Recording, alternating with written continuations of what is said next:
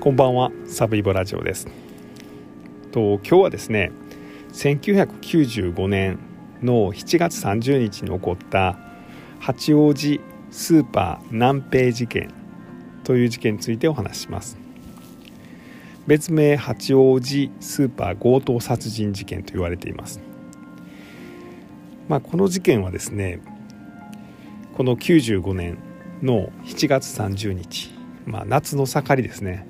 最高気温34.5度、まあ、うだるような暑さの日やったそうです。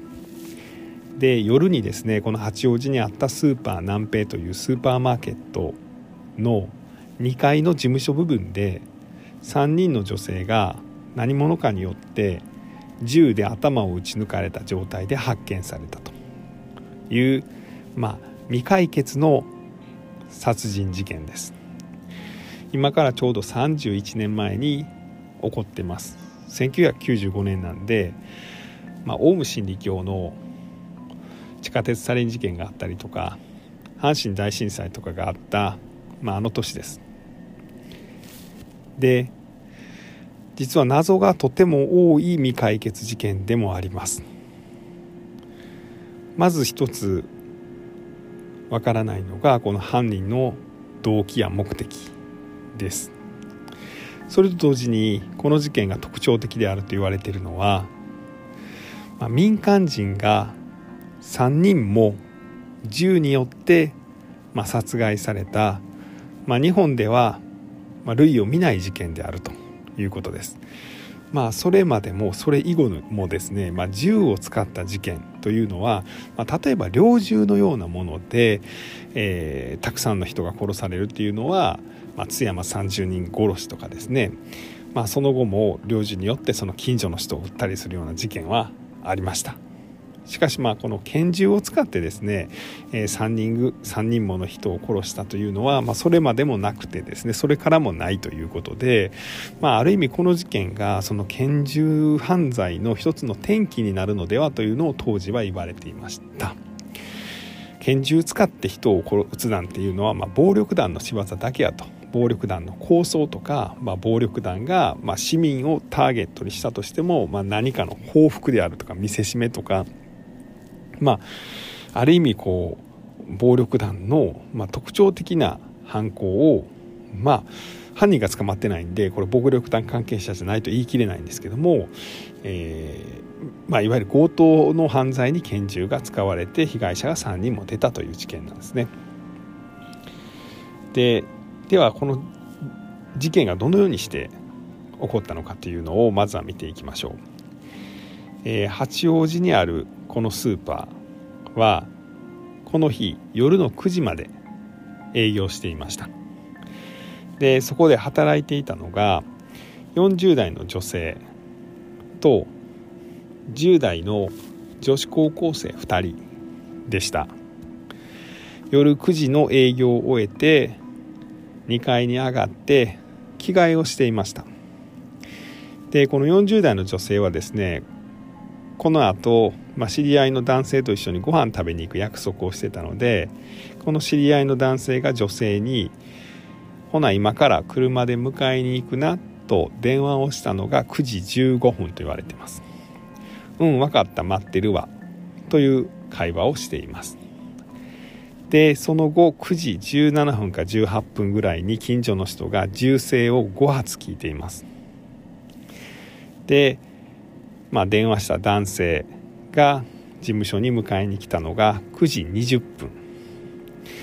まあその時に2階の事務所、まあ、なかなか降りてこないで2階の事務所の様子を見に行くとこの40代の女性が頭に、まあ、2発の銃弾を受けて目を開いたままの状態で、まあ、座るように倒れていたと。でその傍らで2人の女子高生が、まあ、折り重なるように頭を打たれて倒れていたと。で、えー、警察に通報して、まあ、このスーパーの関係者とかも来てですねで、まあ、事件が発覚したと。なので犯行時間がこの電話したかタイミングからですねえー、この男性が迎える車で5分しかなかったんで5分間してこの犯行が行われていたということなんです。で警察はですねまあその後ですね例えばこれ使われた拳銃がフィリピン製のものやったので、えー、フィリピンまで捜査に行ったりとか、まあ、中国まで捜査に行ったりとか、まあ、そうやってひたすら犯人を探し続けたんですけども31年間未だ犯人は見つかっていません。で実はこのスーパーの中にはですねこの2階の事務所に金庫があってそこには売上金の500万円が入っていたと言われてます。でこの売上金のお金、えーと、金庫の鍵を持ってたのはこの40代の女性です。なので金庫の鍵出せと言えば金庫を開けることができて500万円はゲットできたはずなんですが犯人はこの500万円には手をつけていません。しかし金庫には銃弾の当たった跡が残っていました。で警察はですねまあ、先ほど言いましたみたいにフィリピンに行ったりとか中国に行ったりとかひたすら捜査をしたんですが犯人は見つけられずですね、まあ、一つ手がかりとしては実はこの40代の女性実はこの女性がですねまあ過去がありまして、まあ、何かというと、まあ、過去にはですねまあ高級クラブの売れっ子ホステスさんだったというのがわかるんです。この時で40代半ば過ぎぐらいですね。なんですが若い頃は高級クラブの売れっ子だったと。なので、えー、いろんな交友関係があったと。で実はその中の一人の会社の社長とはまあ不倫関係の生産をめぐって揉めてたというような情報もあったんで、まあ、徹底的にこの40代の女性の関係者が、まあ、捜査対象に上がったんですけれども中には暴力団関係者もいたということなんですがここはどこも犯人逮捕にはつながらなかったと。いうことなんです。で実は今でも600万円ぐらいの懸賞金をかけて情報提供を呼びかけています。えー、警察のですねそのホームページを見ますとですねいろんな情報を提供してほしいと、まあ、いうようなことが書かれてますこれが警視庁のホームページですねで例えばですねえー、っとこの時にですねこれ1階部分がスーパーで2階がこの事務所でその2階で、えー、この3人の女性が殺されたんですけども最後に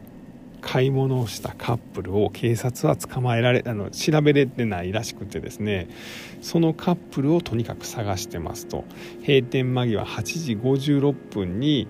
えー、っともやしと野菜とお好み焼きと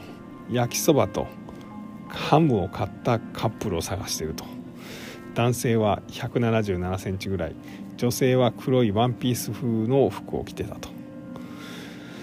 それ以外には事務所に出入りして事務所これ2階のね事務所でタバコを吸ったそのマイルドセブンっていうタバコを吸った女性を探していると。実は、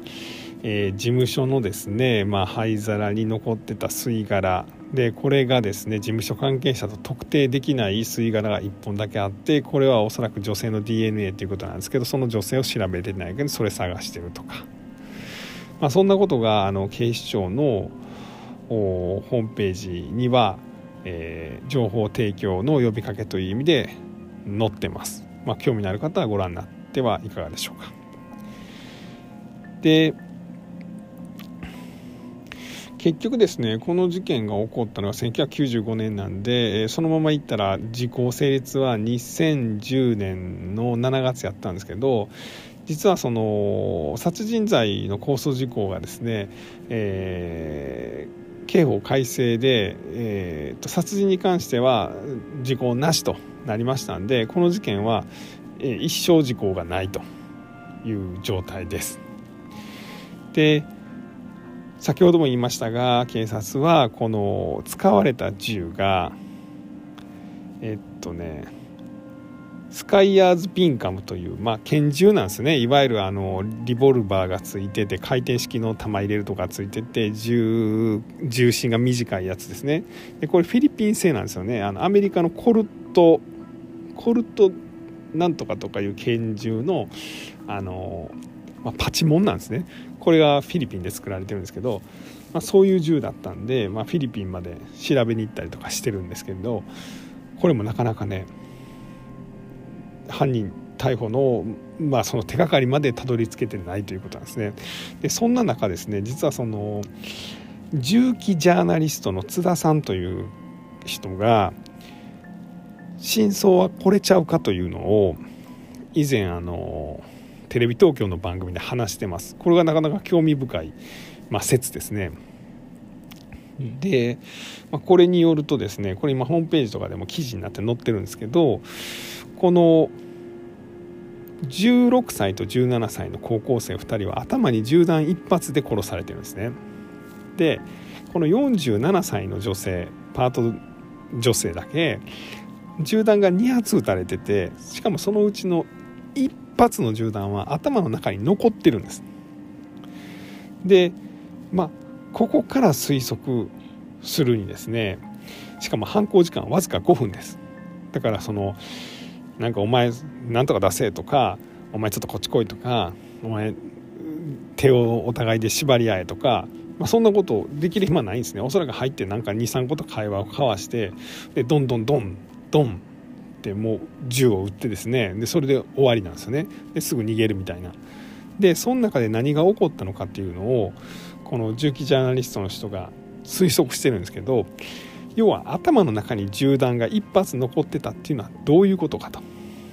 でその頭の中に銃弾が残ってたんですけど1個は、え、おでこのところでもう1個は頭頂部に、えー、撃たれてたと。でこの頭頂部の弾は残ってたと体内に。でこれなんでかっていうとおそらくこれが あすいません。それがですねいわゆる長弾であったんじゃないかというふうに言われてるんです。でこれ推測なんですけど犯人はまあうまいことコミュニケーションを取れる人ではなかった要はほんまにうまいことコミュニケーション取れて頭のいい人間やったらこの女性の47歳のパート従業員が金庫の鍵を持ってるんでなんとか開けさせたらもう500万円ゲットして帰れるんですよね。でもそれができないと。もしかしたら外国人で言葉がうまいこと交わせないとかすごい短期で頭の悪い人物が銃だけ持ってて入ってきたと。で鍵出せって言って「いやいや」みたいなこと言われたからこの見せしめに金庫を撃ったと。な弾が跳ね返って女性の頭に当たったと。でこれで女性が倒れてしまったと。これで犯人は動転してですねもう逃げるしかないってなって目撃者である高校生2人を銃殺してさらに、まあ、倒れてしまってる女性に対して、まあ、もう一発銃を撃ってとどめを刺してそのまま逃げたんじゃないかと、まあ、いうことなんですね。なのでこの津田さんはこういうふうに言ってます。これは長弾した後でこうした場合弾は潰れますと。で潰れた弾が当たった場合この弾は貫通しないんですねと。なので、えー、女性に金庫を開けよう開けさせようとしたところでイライラした犯人が、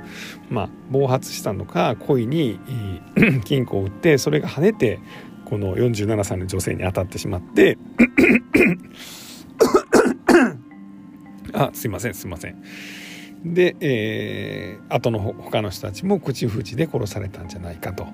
まあそのような観測をしています。えー、ちょっと謎の多い事件なんで、まあ、もし興味のある方はあのいろんなネットに情報が載ってます。これ以外にもあの文春オンラインで、えー、未解決事件を追うという特集ページの中に、えー、この八王子スーパー強盗殺人事件について載ってますのでご興味のある方はご覧になってはいかがでしょうか、えー、今日は1995年に東京の八王子で起こった、えー、スーパー南平事件についてお話をさせていただきました、えー、咳き込んでしまったりお聞き苦しいところがあって申し訳ございませんでした。最後まで聞いていただきまして本当にありがとうございました。